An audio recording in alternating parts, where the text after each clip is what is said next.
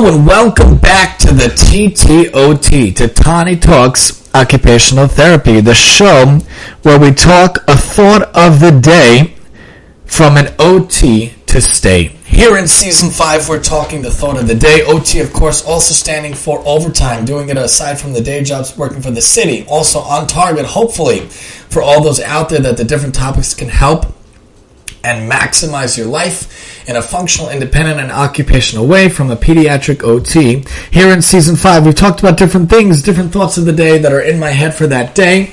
Today, want to talk about something that the school reached out to me about. I got an email yesterday about how can we help kids in the school what about the idea of a calm corner, a sensory zone, a sensory space in the classroom, a corner of the classroom? Mind you, I already approached the school with this the first season that I got there, the first semester that I got there three years ago. Do you think they listened to me then?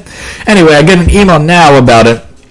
And I wrote back to them different ideas what can be done for a calm corner, calm zone, a, a, sensory space, whatever you want to call it, a corner of the classroom for the kids to chill out, chillax. I did approach the, the administration when I first came a long time ago.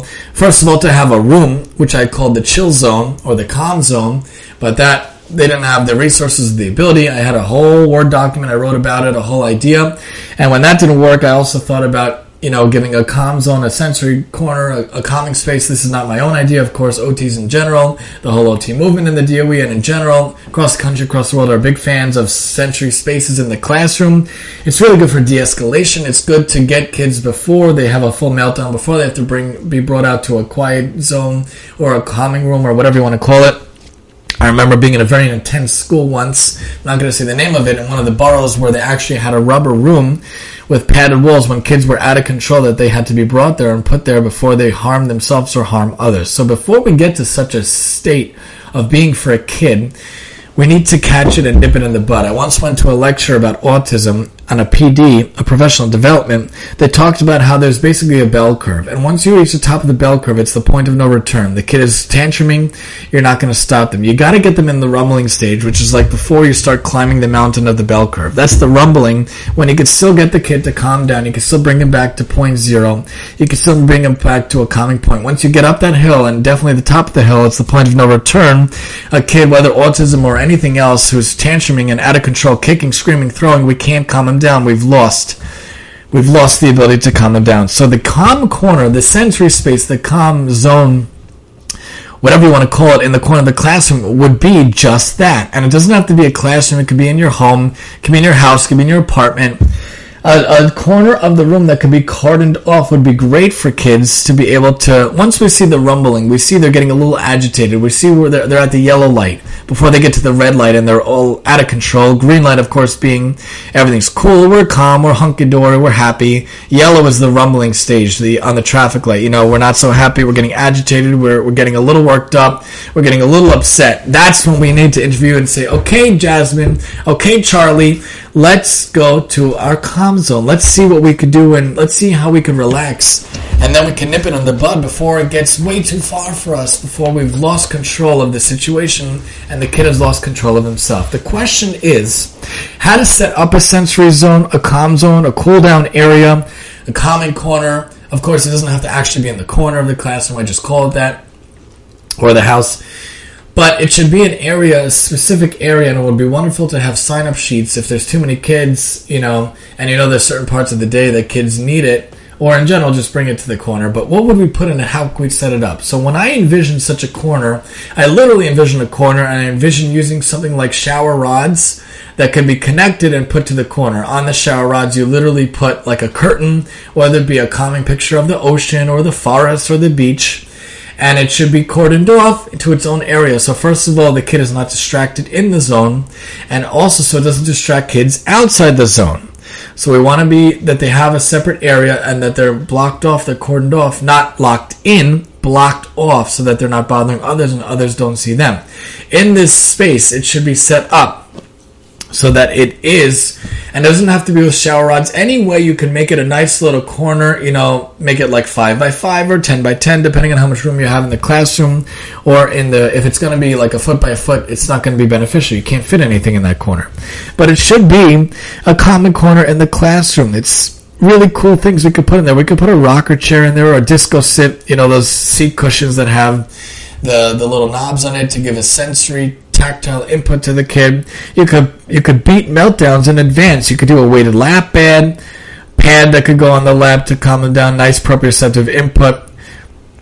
You know the the body proprioceptive is the feeling the joint position in, in space so they could feel things weighing down on them in a calming way. You could have a, um, a weighted blanket, you could have weighted pillows, you could have a calming bottle or a stress ball, throw pillows or a pop up tent you could also put in there. And if you don't have the rods, you could make it into a tent, a nice big tent that could be the calm area.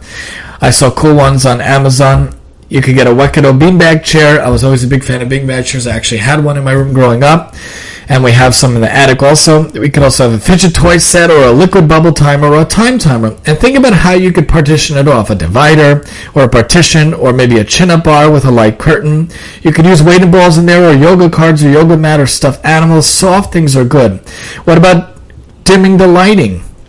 Dimming the sounds, having soft sounds of the ocean or the jungle in the background, a little boombox or iPod speaker you could put in there, some oils or smells, nice fragrances, calming music, books or mazes or bubbles or puzzles, shelves or containers, a nice shaggy rug, noise canceling headphones, coloring books, Play-Doh and sand, sand and husband pillow for kids, all different ideas that could be used in this sensory corner. It's basically to have a space in the classroom or in your house where you can literally make sure that they have the ability to just relax. They have the ability to chill out, to calm down, to beat the meltdown in advance, to give them the ability to have different items that let them relax, you know, that let them calm down and let them be able to find a way to not have themselves be out of control. We want them to have a calm corner in the class so they can literally go to a part of the classroom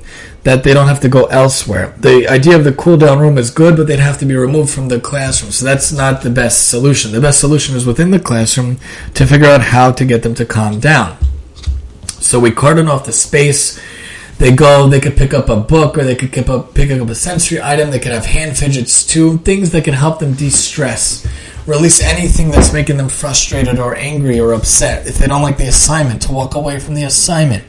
Different things to let them chill out. It should be a soft space, a calm space, a space to to let off a little steam and to regroup themselves and to come back. And hopefully, if you catch them in the agitated stage, or even in the green stage, the good stage, but they tell you something is wrong, then it would be good before you get to the red zone, the point of no return where we can't fix anything. And this way, hopefully, the kids will be better, you will be better, it'll be more functional for everyone, especially in your classroom or in your house, to make sure that everyone has a nice functional day throughout your days. Join us next time as we talk a thought of the day here on the TTOT, and I'm your host, Tani.